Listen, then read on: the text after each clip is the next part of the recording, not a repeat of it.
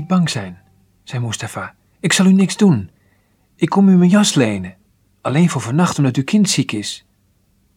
De vrouw in de armoedige hut keek hem verbaasd aan. Waarom deed hij dat? Mustafa wist het zelf ook niet. Had het iets te maken met de gesprekken met de andere straatzwervers over het kerstfeest van de christenen? Misschien wel, maar dat zei hij niet tegen de vrouw. Hakada, zei Mustafa.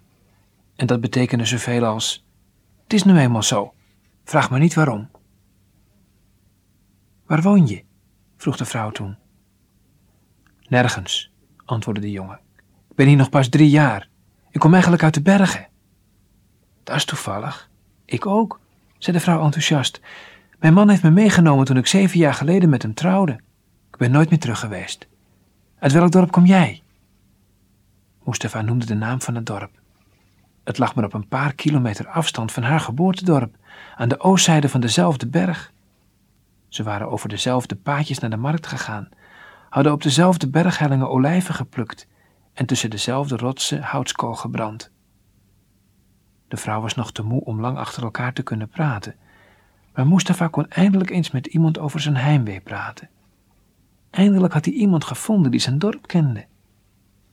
Hij vertelde over het voorjaar, als de beken bruisten en de kersen- en abrikozenbomen één schuimende bloemenmassa waren. Hij vertelde over de zomer, als de oogst werd binnengehaald en naar de dorsvloeren werd gesleept. Over de herfst, als ze de vijgen, druiven en mais oogsten en die uitspreidden voor de hutten om te worden gedroogd. Ook sprak hij over de winter, als de dorpjes helemaal in de sneeuw verdwenen en het vee werd binnengehaald. In gedachten was hij weer terug op de berg. Een gelukkig kind dat de geiten over de rotsen achterna zat en s'avonds bij zijn moeder in de hut was. Hij praatte en praatte aan één stuk door. De vrouw luisterde en vroeg af en toe iets. Maar ze had niet zo'n heimwee als Mustafa, want haar kinderen waren in de hut bij de zoutpannen geboren en daardoor voelde ze zich daar helemaal thuis. Het zieke kind kreunde opeens hardop, waarop de moeder zich moeizaam oprichtte om het te kalmeren. Het was wakker geworden en wilde nu wat water. De moeder hield haar een glas water voor waar het kind gretig van dronk. Toen gaf het huilend en snikkend te kennen dat ze bij haar moeder wilde. De moeder legde de pasgeboren baby op de grond en trok het zieke kind naar zich toe. Wat scheelt haar? vroeg Mustafa. Ik weet het niet, zei de moeder, terwijl ze het kind vermoeid in haar armen wiegde. Ze is al drie dagen ziek. Ik heb mijn man al een paar keer gevraagd of hij ermee naar het ziekenhuis wil gaan. Maar ja, hij houdt niet van dit kind. Hij had liever een zoon willen hebben. En daarom zegt hij steeds dat hij geen tijd heeft om te gaan. En ik ben zelf nu te zwak. Ik ben bang dat ze dood zal gaan. Kon ik haar maar bij de dokter brengen, dan zou ze wel blijven leven. Hoe weet u dit nou? vroeg Mustafa. Oh, ik ben al eens eerder met haar bij de dokter geweest, vertelde de vrouw rustig. Toen had ze ook zo'n koorts. Ze kon toen niet meer zuigen of ademhalen. De dokter gaf haar toen een spuitje, waardoor de koorts verdween. Dat zou hij nu ook weer doen, want het is een aardige man. Maar ja, wie zou haar daar naartoe moeten brengen? En we hebben geen geld om hem te vragen hierheen te komen. Mustafa dacht even na. En toen zei hij: Ik kan haar wel brengen. Ik weet waar het ziekenhuis is. De vrouw keek hem peinzend aan. Ze was maar een eenvoudige vrouw die niet veel verstand van ziekten had en ze was doodsbang dat haar kind zou sterven. Ze vond het niet prettig het kleintje met die kou door het donker te laten gaan, maar ze had een onwrikbaar vertrouwen in de spuitjes van de dokter en meende dat dat de enige kans voor het kind was om te blijven leven. Bovendien vertrouwde ze Mustafa helemaal, omdat hij uit dezelfde streek kwam als zij.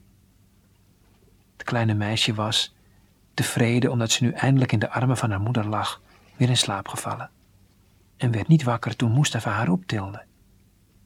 Ze wikkelde haar goed in de jas en met een knikje naar de moeder vertrok hij, snel doorstappend langs de zoutpannen. De maan hing boven de zee en toverde een zilveren spoor op de golven. Mustafa was blij dat de maan scheen, want hij moest een heel eind lopen. Het kind lag met het hoofdje tegen zijn schouder en de druk van het gloeiende lichaampje hield hem warm.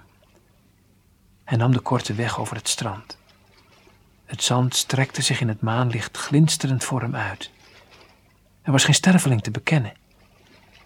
Het meisje bewoog en kreunde een paar keer, maar hij wist haar te kalmeren door haar een beetje heen en weer te wiegen en lieve woordjes te fluisteren, die hij heel lang geleden had geleerd en al bijna was vergeten. Als ze maar weer beter wordt, dat was zijn enige gedachte. Hij was bijna bij de pier. Vanaf dat punt moest hij dwars door de stad heen. Het zou die avond op de markt wel prachtig zijn, vol lawaai en kleuren. Maar Mustafa voelde een tegenzin bij het idee het strand te moeten verlaten. Daar op het zilveren zand voelde hij zich heel vredig, als ging er genezing van het kerstmaanlicht uit. Hij wist niet waar dat gevoel, dat gevoel van vrede vandaan kwam. Ja, de markt zag er die avond schitterend uit. De stalletjes gingen helemaal schuil achter verlichte kerstbomen. En de winkels hadden allemaal prachtig verlichte etalages. En overal liepen kinderen in hun mooiste kleren, samen met hun ouders alles te bekijken.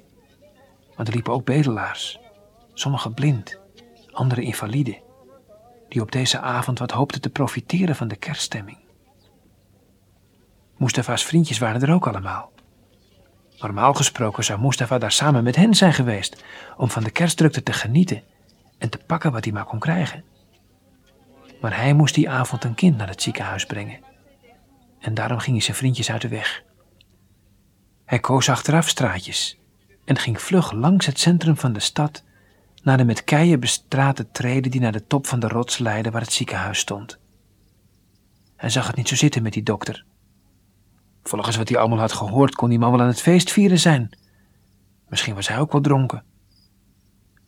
Doordat Mustafa nooit genoeg te eten kreeg, was hij niet zo erg sterk.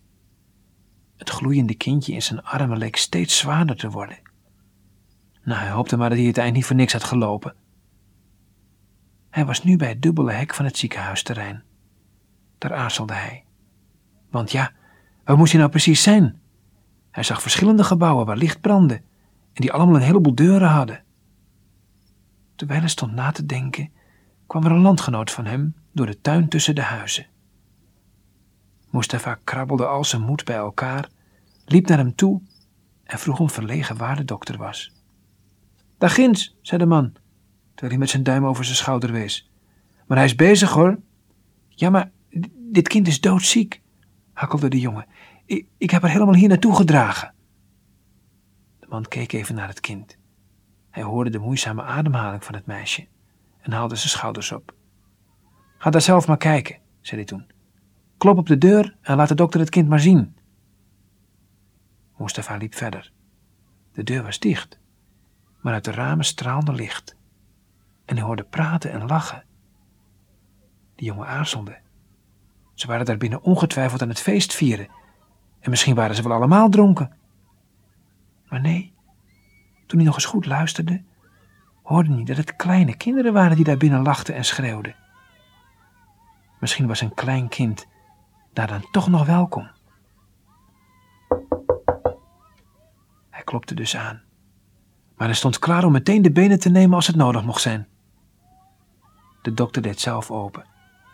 Hij zag er verhit uit en zijn haar stak alle kanten op. Maar hij was niet dronken. Hij had alleen maar met de kinderen gestoeid en zijn zoontje van drie jaar zat op zijn arm. Hij knipperde even met zijn ogen, omdat hij niet goed kon zien wie er in het donker stond. En toen zag hij een jongen met een wit, hongerig en vuil gezicht en doffe ogen. Een jongen die heel mager was en katoenen kleren droeg die eens wit waren geweest. In zijn armen ontdekte hij een ziekelijk uitziend kind dat in een versleten jas was gewikkeld. Ze is ziek, zei Mustafa. Hij hield de dokter het kind voor. De dokter, die zelf ook kinderen had, zette zijn eigen zoontje neer dat onmiddellijk teruggolde naar de feestvierders in de kamer links. Toen stak de dokter zijn armen uit om dat andere kind, dat magere, vuile, zieke kind, over te nemen. Hij liep ermee zijn eigen warme, lichte huis in. De dokter haalde wat spullen uit zijn studeerkamer ging in de gang zitten en luisterde met een vreemd apparaat aan de borst van het kindje. en nam de temperatuur op, waardoor het meisje begon te krijzen en haar randjes uitstak naar Mustafa. Kind was inderdaad ziek, maar niet zo ziek als de moeder dacht. Het had een zware verkoudheid en een lichte bronchitis. De dokter zei dat hij ermee naar het ziekenhuis zou gaan om de zuster te vragen het kind de injectie te geven waar Mustafa zenuwachtig om had gevraagd. En dat het dan weer naar huis kon worden gebracht. Hij zei dat Mustafa maar in de gang moest wachten tot ze terugkwamen.